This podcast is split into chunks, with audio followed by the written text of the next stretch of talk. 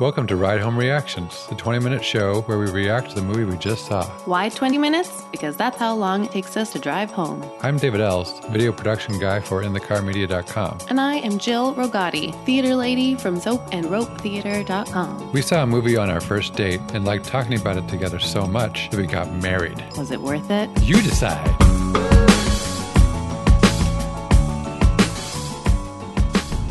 All right, we just saw Bombshell. And on the count of three, we will give our 1 to 10 rating. One, two, three, six. Seven.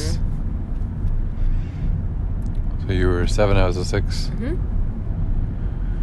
I think that was better than I was expecting, Okay. but I still don't think it was like a fine piece of cinema. Yeah. It was kind of just a retelling yeah, with a little bit of um, story and drama Yeah. added. the the tone I think was the strongest part, which I think it kind of borrowed a little bit from uh, movies like The Big Short. It, it wasn't like over. It didn't take itself too seriously. I guess Uh huh. it felt like the the people, the characters felt real. So I, I appreciated that part. Yeah. And I like that the movie made us like Roger first. Mm-hmm. They did a great job with Yeah. that. Yeah, right. And John Lithgow's casting is awesome. I is an Mhm. excellent choice because I think he's very good at being likable, Yeah. playing a likable character. Like Winston Churchill in The Crown. hmm But he's also excellent at. Um, he's a good actor, so he Yeah. is capable of of switching. You know, so he was well equipped to play that part. Mm-hmm. Some of the script they borrowed things that they did with The Big Short, um, like talking straight to the camera, Uh, but so rarely that it wasn't really a thing. yeah. So it was I basically just Gretchen who did that. yeah. So I kind of wish they like didn't do that. Yeah.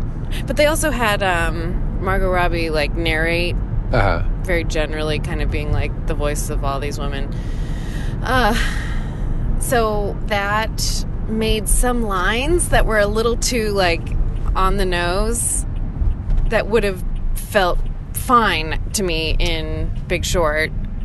Feel a little bit funny in this one. Uh, um, because I think a lot of the scenes were were great in that the way that people were talking about sexual harassment or about women felt accurate to me.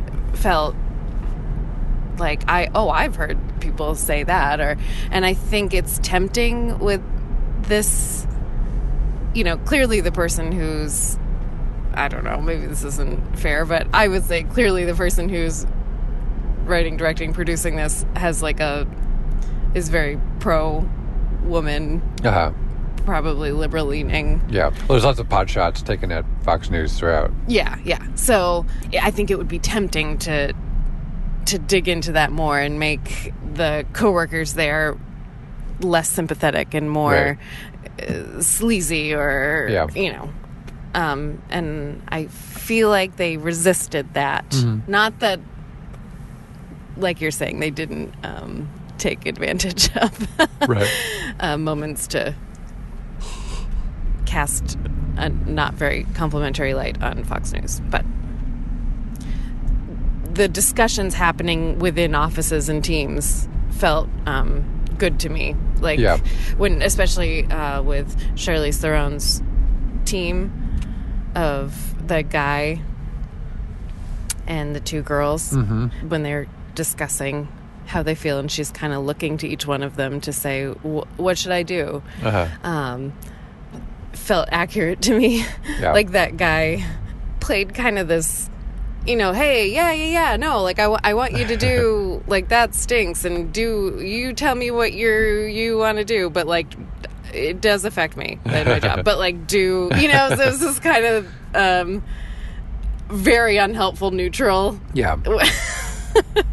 which I think is really uh, really important to have in this kind of a show. Is a lot Yeah. of people doing that because I think that's exactly what makes this kind of thing so problematic. Right.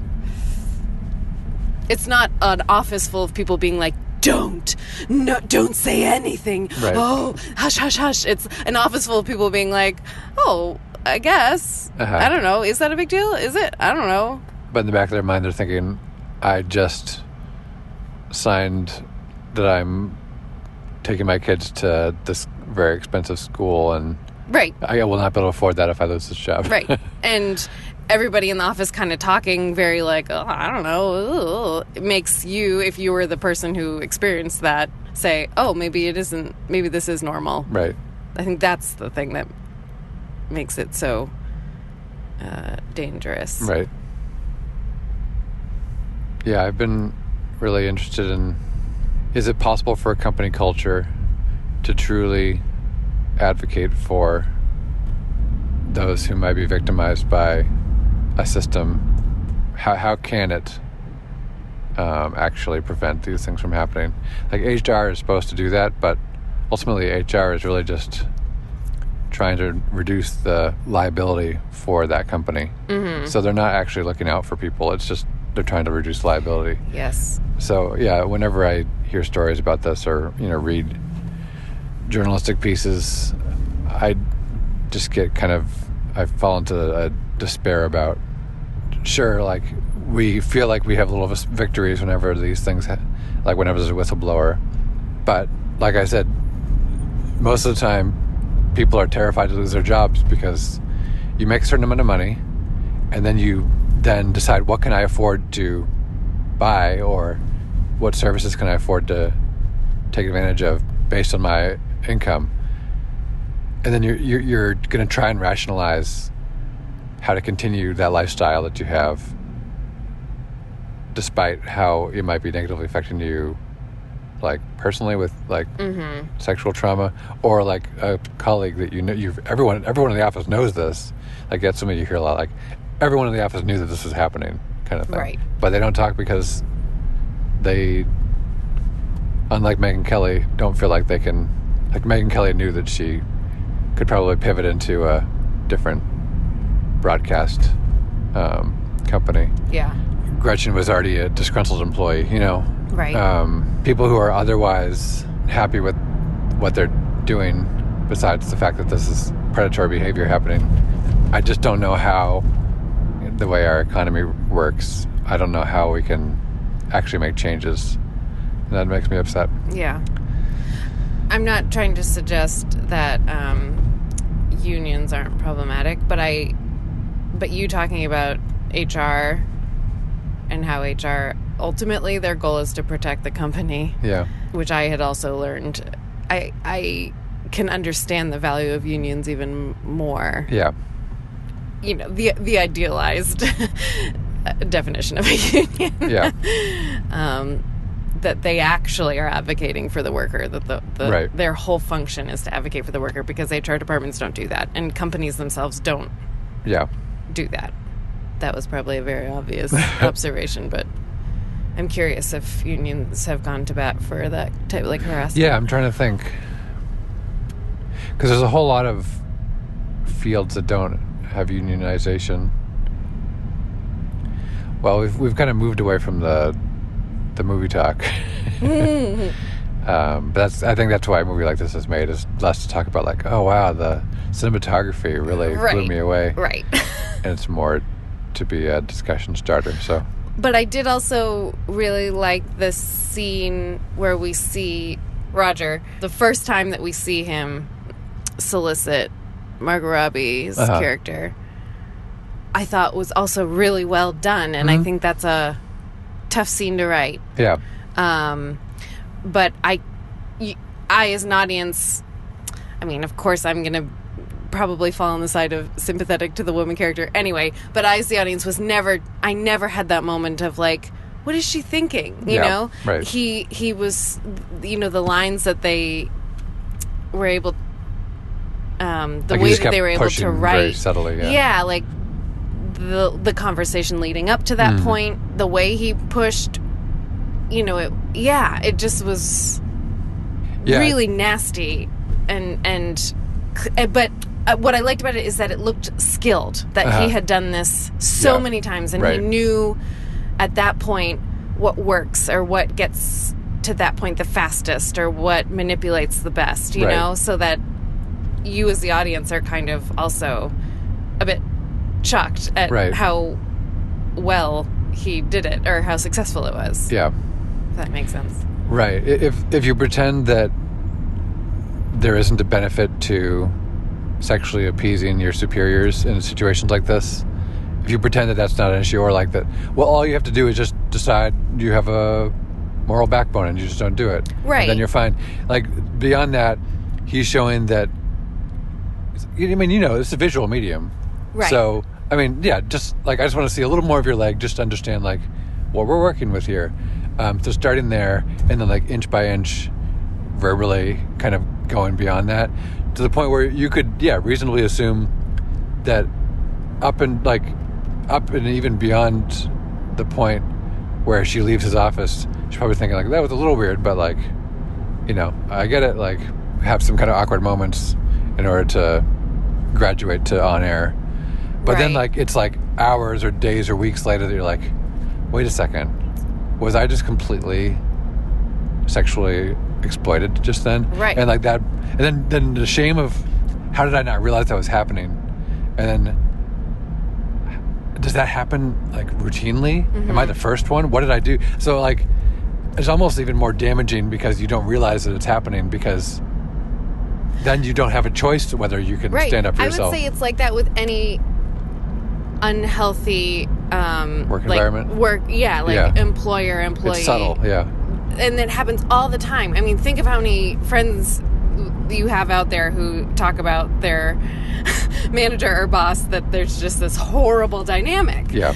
And it's because in the very be- I mean, I think um, it's because in the very beginning you don't you don't jump on those things Right. that you it, you know in your head you say that's not cool, but you just got hired. Yeah. So what are you gonna do? Like, just got hired and say like, "Hey, I don't like it when you talk to Yeah. me like that." You know, like, Yeah. I mean, take sexual um, Yeah. assault out of it.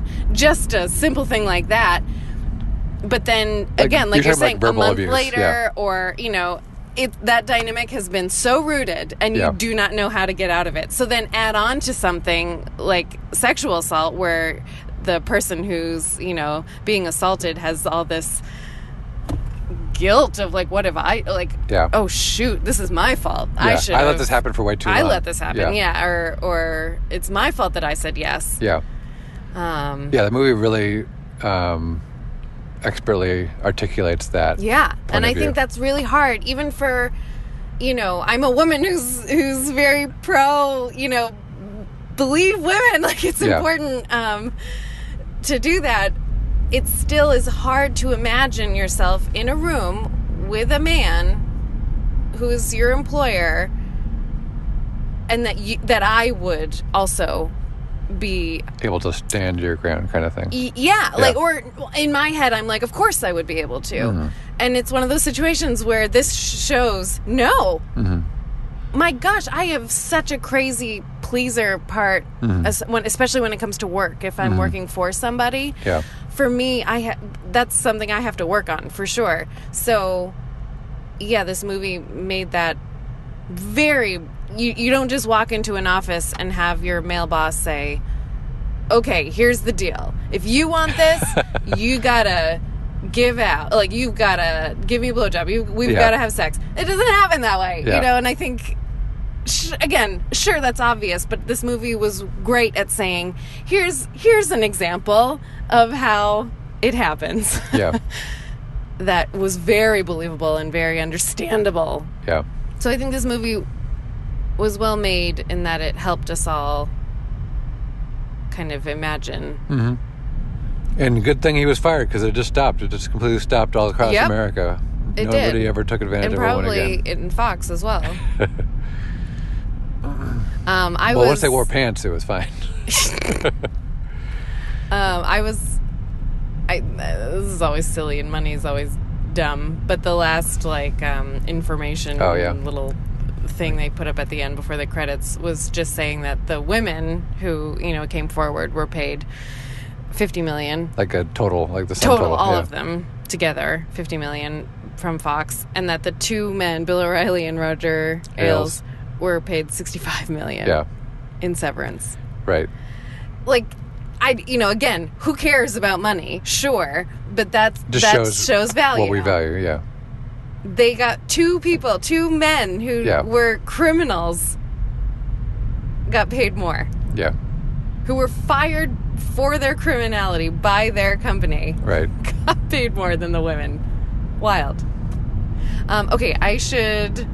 Yeah, we should focus on the RMV. I need to get to the RMV, and I'm at that point, and not exactly sure how to do it. So we'll we'll cut it here. I'm going to, as a reevaluation, I will go up to a seven point five. Seven point five. yeah, I think I'll. I think I'll say a seven. It was a solid script. It it articulated that part about how this happens very very well, and it kind of in a horrifying way, like making me uncomfortable to look at the screen. Kind of horrifying. Yeah. Usually reserved for like grisly, like violence. Instead, I was like, I can't watch this uh, like subtle sexual harassment. Good Okay, job, John Lithgow. We're and gonna- ladies. yeah, good job. Um, Good job, Just white women in old general. man who played the part of another white old man. Uh, all right, let's let's end this so you can concentrate on the road. Okie dokie. Bye. Bye bye.